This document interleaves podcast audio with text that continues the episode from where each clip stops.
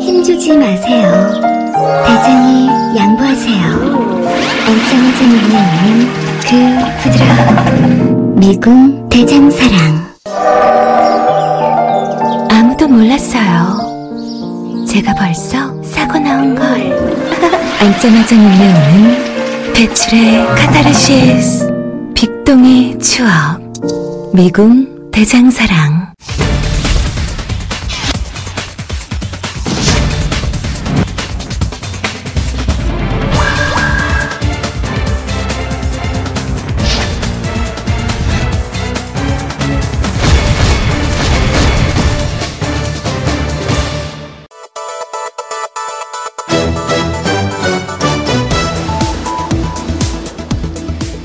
신창현 더불어민주당 의원이 LH공사로부터 제출받은 신규 공공택지 예정지구를 언론에 공개해서 사회적으로 큰 무리를 빚고 있습니다.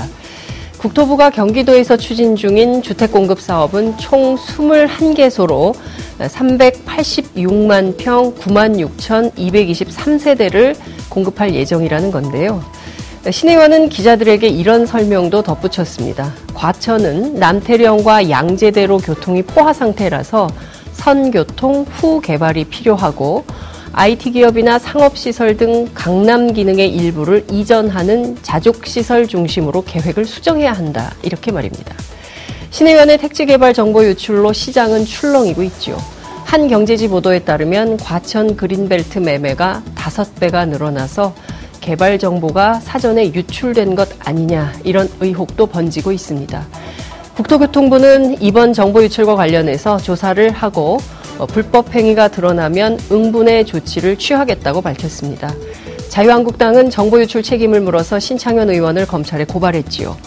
상황은 매우 엄중합니다. 그런데도 여당인 민주당이 신 의원에 대한 이렇다 할 조치를 취했다는 소식은 아직 없습니다. 이것이 그냥 넘어갈 일일까요? 신상필벌하지 않는다면 후폭풍은 더욱 거세질 것으로 보입니다. 9월 10일 월요일 이슈파이터 시작합니다.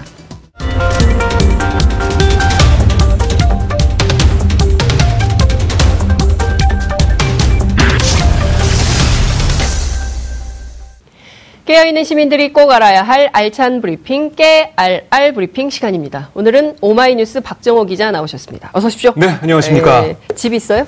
없습니다.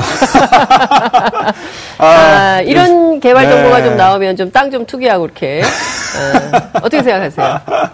아, 신창의 의원권은 정말 네. 아, 있어서는 안 되고요. 네. 이러한 일인데 네. 여기에 대한 대, 그 아, 반성이나 예. 아, 그리고 신의원 본인이나 사과를 하든가 예. 당에서 조치하든가 이게 있어야 되는데 무방비 부대체 아직까지 이런 일이 없고 그냥 국토위원 딸랑 사퇴 사퇴한 예. 걸로 끝이다. 예. 이건 문제가 있어 보입니다. 국토위에서 물러나는 것은 너무나 당연한 네. 것이고요. 그 보도 자료 여러분들 확인하셨는지 모르겠습니다만 굉장히 꼼꼼하게 제가 보기에는 국토부는 물론이고 정부가 굉장히 당황 할 수밖에 없을 거예요. 그럼요. 이게 싹 다 공개가 됐으니 어디다 마련을 합니까? 추가로 부동산 대책 내놓는다고 했는데 네. 하, 앞이 캄캄할 것 같습니다. 아유, 이 정보 관리가 안 되고 있고 이 개인의 정치적인 욕심. 아유, 이른바 문제죠. 이제 예 지역 예, 지역구 의원이잖아요. 네. 과천 의왕이 본인 지역구예요. 그 본인 지역구 정치를 잘해볼 어, 다음 선거를 의식해서 네. 이런 일을 했다면 아, 책임져야죠. 네. 그렇습니다. 그런데 또 정작 또 이러면 지역에서는 좋아한대요. 왜냐하면 집값이 오르니까. 아, 예. 국회의원이 국가를 위한 의원인데 아, 지역 의원처럼 행동하면 안 되겠죠. 그러니까요. 네. 좀 국가 우리가 국가주의를 얘기하는 것이 아니라 네. 어찌됐든 대승적 차원에서 그죠? 대국적 차원에서 어, 정치를 해야 되는데 그것이 아니라 좀 그러니까요. 소화적으로 아. 정치를 해서 문제가 생기는 것 같습니다. 어찌됐든 오늘 아침에 아무 얘기가 없던데 네. 저희가 좀 이번 주 내내 지켜보겠습니다. 자, 첫 번째 키워드 볼까요? 네, 첫 번째 키워드는 또 메르스입니다. 아, 깜짝 놀랐어요. 네, 그렇죠. 아, 깜짝 놀랐어요. 주말에 깜짝 놀라셨죠? 네. 아, 아, 지난 주말 쿠웨이트를 네. 방문했던 60대 남성이 아, 중동 호흡기 증후군 메르스 확진 판정을 받았습니다. 네. 현재 이 환자는 서울대병원 감염 격리병동에서 치료를 받고 있습니다. 음, 그 3년 전에 네. 우리가 이게 낙타 때문에 그렇죠. 엄청 놀라지 않았습니까? 네. 그때 사실은 이 환자가 아, 계속 병원을 옮겨 다니면서 네. 이른바 그 위험을 확산한 측면이 있는데 이번엔 좀 어떤가요? 이번엔 달랐습니다. 그러니까 네. 3년 전 말씀하셨지만은 네. 저도 뭐 현장에서 열심히 취재했던 네. 기억이 있는데 예. 막 이 마스크도 다 팔리고 막 그렇지 않습니까? 그렇습니다. 편의점에 마스크가 동나가지고 마스크가 마스크 없습니다 이렇게 붙여놓고 네, 그랬었는데 어, 지난 2015년에는 국가가 뚫렸다라는 말까지 있었습니다. 네. 초동 대응이 완벽한 실패였죠. 네. 어, 이 감염 환자가 의심 환자가 네 곳의 병원에 들르면서 음. 어, 이 감염자가 늘어난 맞아요. 초기 대응 실패였는데요.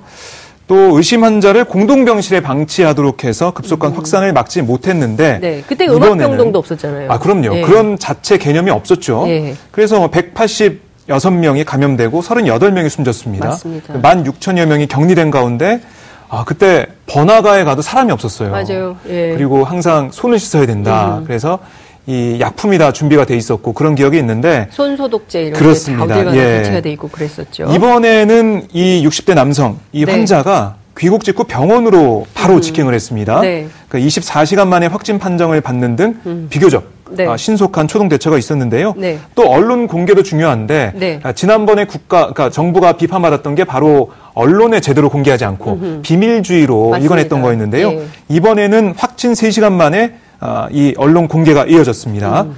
또 3년 전 병원 폐쇄까지 겪었던 삼성 서울병원. 네. 이번에는 환자를 응급실에 들이지 않고 격리 진단해서 음. 어, 보건당국에 의심 환자로 신고했습니다. 네. 그러니까 이 환자가 삼성 서울병원으로 음. 갔거든요. 네. 거기서 보건당국에 신고가 되고 서울대병원에 격리가 됐는데 네. 정부가 어제 이낙연 국무총리 주재로 긴급 관계장 회의를 열었습니다. 음. 아, 대응책을 점검했는데 여기서 이 총리는 2015년의 음. 경우에는 우리는 늑장 대응보다는 2015년 아, 경우를 보면 우리는 늑장 대응보다는 과잉 대응이 더 낫다. 라는 교훈을 얻었다라고 예. 지적을 했고요. 예. 초동 대응을 제대로 하고 모든 일을 신속하고 투명하게 해서 피해자가 한 번도 나오지 않게 해야 된다라고 음흠. 투명한 대응을 강조했습니다. 그런데 이제 우리 네. 언론들이 비판 보도를 쏟아내고 있는데 예. 공항이 뚫렸다. 네. 그러니까 공항이 뚫린 것은 국가가 뚫린 것 아니냐라는 아. 비판 보도를 내놓고 있습니다. 실제로 그런 면이 좀 있습니까? 좀 뭐 어떻게 보면 그런 면을 지적할 수는 있습니다. 네. 하지만 제가 어제 뭐 언론 보도나 읽어 봤을 때 네. 사실 맨 처음 보도는 잘했다. 음. 초동 조치가 좋았다라고 했는데 네. 보수 언론에서 이 공항 문제를 들고 나오면서도 논조가 언론 논조가 좀 바뀌고 있어요. 음. 그러니까 이 따라가면 안 되죠. 네. 자신들의 논 논조를 지켜줘야죠. 그렇죠. 예. 이 공항 문제가 뭐냐면 예. 이 환자가 입국 당시에 휠체어에 탑승할 정도로 상태가 좋지 않았다. 음. 그런데 격리 없이 공항을 그대로 빠져나가게 둔 것과 관련된 지적이 있는데요. 네. 질병관리본부는 이렇게 얘기하고, 얘기하고 있습니다. 아, 체온, 체온이 정상인데다가 음. 발열이나 기침과 같은 호흡기 증상이 없었기 때문에 네. 이 환자를 격리하지 못했다. 음. 하지만 그때 휠체어를 타고 들어왔기 때문에 더 신중하게 살폈고 음. 환자 본인이 열흘 전 설사 이후 현재는 아무 증상이 없다고 답했다. 네. 그러니까 환자가 거짓말했다는 음. 측면도 있고요. 음. 어, 제대로 얘기하지 않았다라는 측면도 어, 있고. 설사는 증상이 있다고 체크를 했죠. 네, 네. 그렇습니다. 그러니까, 현재는 없다고 예, 하니까 그렇죠. 또. 현재는 없다고 네. 하니까. 그리고 이제 2주 동안 관리를 추적 관찰을 한다는 거예요. 그렇습니다. 예, 그 이분이 타고 온 에미레이트 항공을 이용했던 또 다른 승객에 따르면. 네. 계속 그 이동 경로가 있을 때는 계속 체크를 해서 관리를 음. 한다는 거예요. 예. 그러니까 이 남성한테 이 네. 환자 의심 환자였죠 당시에는 예. 그 환자한테 아, 이 검역소에서 음흠. 대응 방안 이런 걸 다 알려줬다는 거예요. 네. 꼼꼼하게 알려줬고 음흠. 문제가 있으면 어떻게 어떻게 해라 네. 알려줬는데 네. 근데 하나 더 짚고 넘어가야 될 게 이 남성이 예. 자신의 아내한테 집에 차가 있음에도 불구하고 리무진 뭐 공항 택시 타고 그렇죠. 와라 이렇게 얘기했다는 거니까 예. 그러니까 이걸 볼 때 자기가 좀 짐작을 했다는 겁니다. 아. 그리고 와서 그 차를 타고 바로 병원으로 갔습니다. 네, 집에 네. 안 가고 예. 그런 거 볼 때 자신이 음. 뭔가 이상하다는 걸 좀 느끼고 있었는데 그렇죠. 공항 검역소에서 좀 아, 강하게 얘기했으면 좀 어땠을까 음. 이런 생각도 듭니다. 예. 지금 그 택시 기사 네. 그죠? 그리고 이제 휠체어를 운전해 주신 분 이 두 분에 의해서 추가 감염 경로가 있지 않나 이것을 이제 정부가 추적을 좀 해봐야 네. 되는 건데 네네. 지금 확인이 좀 되고 있나요? 택시 기사나 이거 휠체어를 밀어주신 네. 분이나 지금 뭐 밀접 접촉자로 어, 통보해서 네. 관리를 하고 있습니다. 아, 관리에 네. 들어갔고요.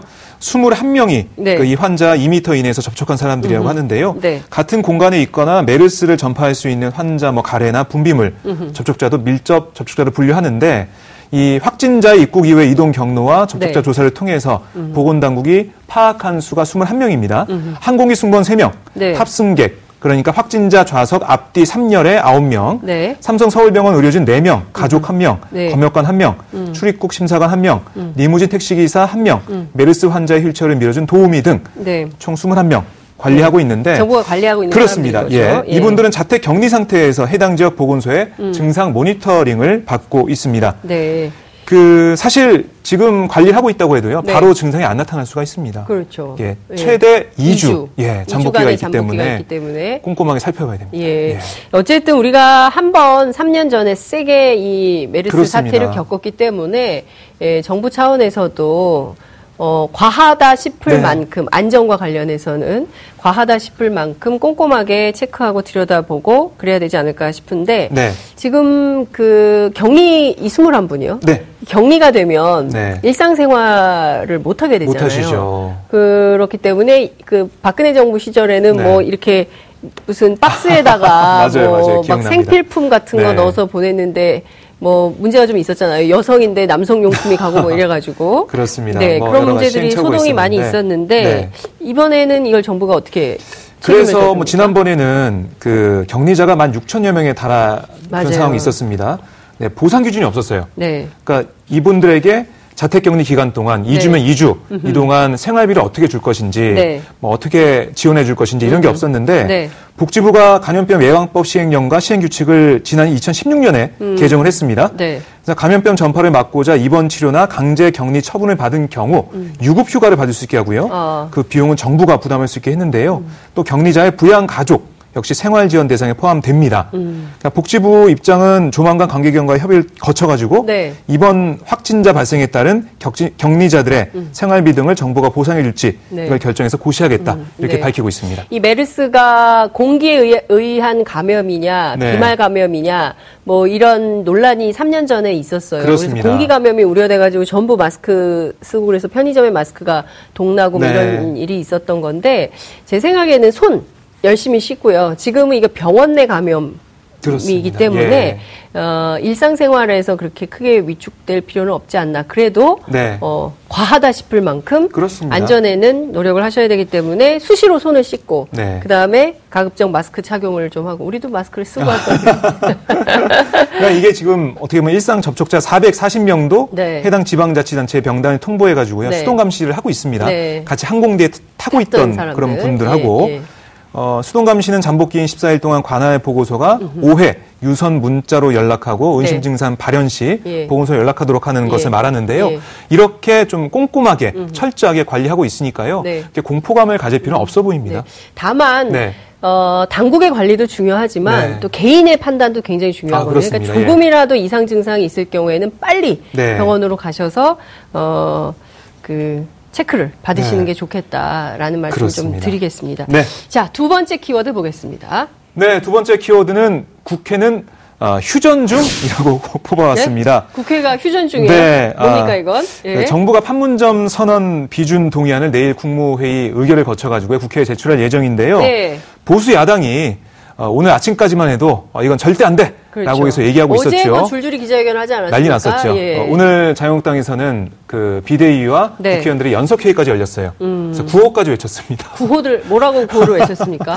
구호가 뭡니까? 아 구호 제가 녹음해왔는데요. 아, 네. 아 이거 틀어드릴 수 없어서 좀 아, 그렇지만 네. 아 이게 예. 그 경제 실정을 덮기 위한 어, 이 아, 판문점 선언 비준 동의 요청이다 이런 네. 취지의 구호를 네. 외쳤습니다. 아, 화면 지금 아, 나오네요. 네. 네. 소득 주도 실패하자 비준 동의. 어, 예, 저런 식입니다. 네. 네. 아, 네네. 네. 소리 들리시죠? 어, 굉장히 가열차게 지금 구호를 외치고 있는 건데요. 네. 그래서, 어, 이렇게 사실은 음. 국회가 여야가 대치가 되면서 냉전 상태에 들어간 게 아니냐 저는 네. 생각했었는데 예. 오늘 오전에 예. 어, 국회의장과 어, 여야 교섭단체 대표, 원내대표들이 만났습니다. 네. 그래서 겨우겨우 뭐 절충점이라고 할까 이걸 좀 찾았는데요. 네.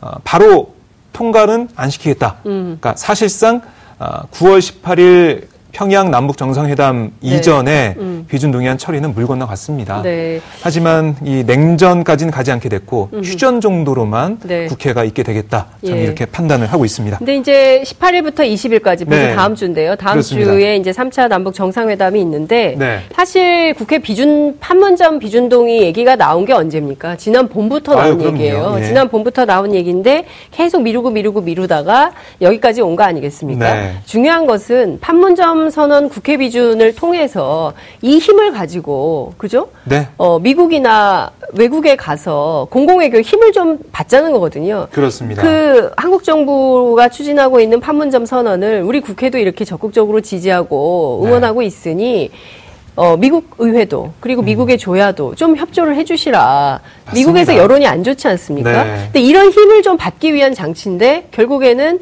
정상회담 내용 보고 그때 합시다. 이런 거 그렇습니다. 아니겠어요? 정상회담 아. 내용이 비핵화의 진전이 있거나, 그죠? 그리고 네. 미국으로부터 상당히 의미 있는 조처다라는 평가가 나오기 전에는 움직이지 않겠다는 네. 거예요. 제가 어. 보기에는 이거는 안타깝습니다. 한국에서 뚫고 나가야 되는 거지. 네. 밖에서 다 밥 지어놓으면 그때 숟가락 얹겠다는 그런 정치 아닙니까? 네. 네 제가 그러니까 보기엔 참 우리의 그렇습니다. 운명을 예. 우리가 결정해야 되는데 맞습니다. 예전 과거의 그 역사에 대해서 잘 배우지 못한 것 같아요. 네. 보수 야당 쪽에서는 음. 사실 계속 지켜보다가 비핵화가 시작되면 그때 이제 가자 이건데 네. 우리가 어, 만약에 이렇게 계속 야당에서 반대하는 모습 보인다? 그럼 미국에서도 저거 봐라. 제일 야당과 그러니까요. 제 어, 3당과 다 반대하고 있지 예, 않냐. 예. 저기서도 국론이 분열돼 있는데. 그렇죠. 한국 정치 안에서도 어, 4.27 판문점 선언에 대한 이 국회 비준 동의도 안 되는데 네. 되겠냐. 그러니까 여론을 악화시키는 기재로 작용할 수 있도록 만드는 겁니다. 근데 네. 이런 것은 정말 초당적 협력이 필요해요. 음. 이게 지금 여야 개별 정치의 이해관계 득실이 걸린 문제가 아니지 않습니까? 그렇습니다. 지난주에 정동영 민주평화당 대표가 그런 얘기를 했어요. 자유한국당이나 바른미래당이 결국에 이렇게 하면 문재인 정부 도와주는 거 아니, 아니냐. 음. 그래서 안 하려고 한다. 네. 굉장히 편협한 시각이 아닌가 싶습니다. 이게 그렇습니다. 문재인 정부를 도와주는 게 아니라 우리 국민들을 도와주는 거죠. 네. 남북 관계가 개선이 돼야 어, 경협을 통해서 우리도 경제적인 효과를 누리게 될 거 아니겠습니까? 네. 다양한 차원에서의 판단이 필요한데. 그렇습니다. 그 사실 지난번 2007년 14 선언 네. 이게 국회 비준이 없었는데요. 네. 이 우리가 배웠지 않습니까? 정권이 이명박 정부로 넘어간 다음에 음. 다 휴지 조각이 됐죠. 네. 박근혜 정부 들어와서는 개성공단이 폐쇄까지 됐습니다. 그러니까 남북 관계가 계속해서 악화되고 퇴보하는 모습을 봤는데 네. 지금 이 남북 관계를 풀 수 있는 절호의 기회, 음흠. 이번 기회가 아니면 또 언제 올지 모르는 기회인데 이걸 국회가 음. 국회는 국민들의 대표죠. 그렇습니다. 그러니까 지난달에 국회 의장실에서 조사한 결과 국회 비준 동의안 찬성하는 여론이 70% 넘었어요. 아, 그러니까요. 네. 그런데도 대통령 지지율 떨어지고 여당 그렇습니다. 지지율 떨어져도 이 판문점 선언에 대한 지지율이 떨어지지 않는다는 것은 네. 이거 하라는 얘기거든요. 그렇습니다. 그러면 야당이 국민의 목소리에 귀를 기울여야죠. 네. 네? 그리고 지금 그 비핵화의 진전이 없다라고 단정적으로 예, 얘기하기 전에 네. 어쨌든 그 구구절에서 드러난 바와 같이 음. 에, 적극적으로 비핵화를 위한 노력을 하고 있는 흔적들이 드러나고 있는 거 네. 아닙니까? 그러면 일이 되는 방향으로 기여하는데 한국 정치가 움직여야 되는데 아, 안타깝습니다. 그러니까요. 그 트럼프 대통령도 트위터에 네. 썼잖아요. 네. 어, thank you 김정은.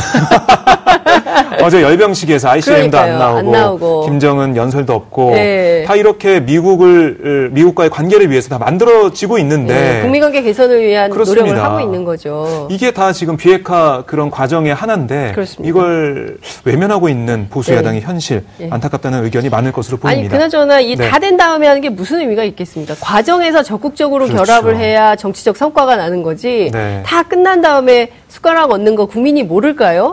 국민이 다 압니다. 예. 네, 이런 정치가 과연 국민들에게 어떤 감동을 줄지 그런 생각을 하고 하시는 건지 좀 답답합니다. 네. 자, 세 번째 키워드 보겠습니다. 네, 세 번째 키워드입니다. 아, 오리무중 9억입니다. 아, 검찰이 양승태 사법부의 비자금 조성 의혹과 관련해서 최근 대법원의 예산 관련 부서를 압수수색했는데요. 네. 문제가 된 일반 재판 운영 지원 예산 항목에서 9억여 원을 당시 대법원이 전용했다라는 게 드러났습니다. 어디다 쓴 겁니까? 그러니까요. 네. 무슨 돈입니까? 그리고 그러니까 이게 아, 진짜 에... 너무합니다 이분들. 네. 노컷뉴스의 보도인데요. 네. 법원행정처가 2014년과 15년에 사법부 공보 홍보 활동 지원 예산 20억 원 중 9억 천여만 원을 공식 홍보비의 용도로, 용도로 아니 사법부 공보 홍보에 무슨 예산을 20억이나 써야 됩니까? 그러니까요. 참. 그러니까 이것도 사실은 음, 2014년과 15년에 일반 재판 운영 지원 예산 항목에 속한 사법부 공보 홍보 활동 지원 예산 19억 9,800만 원 중 네. 10억 9천만 원을 상고법원 홍보와 포털 브랜드 검색 광고 등에 집행했어요. 네. 그런데 나머지 9억 천여만 원의 행방이 모연하다는 건데요. 어디 갔습니까? 대법원 관계자 이렇게 얘기했습니다. 네. 예산 내역을 조정해서 집행했고 네. 용처 등은 현재 확인하고 있다. 음. 그러니까 조정해서 딴 데 썼다는 거예요.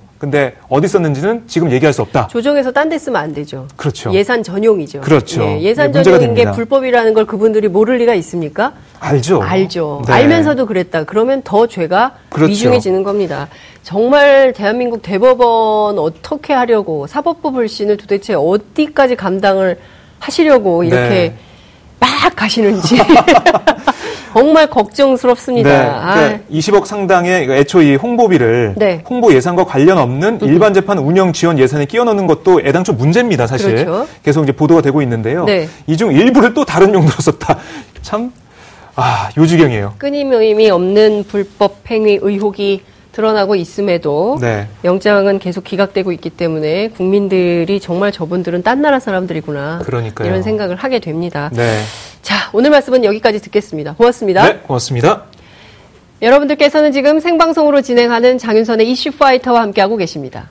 오늘 방송 좋았나요? 방송에 대한 응원 이렇게 표현해주세요. 다운로드하기, 댓글 달기, 구독하기, 하트 주기. 더 좋은 방송을 위해 응원해주세요. 그리고 2부도 함께 해주세요.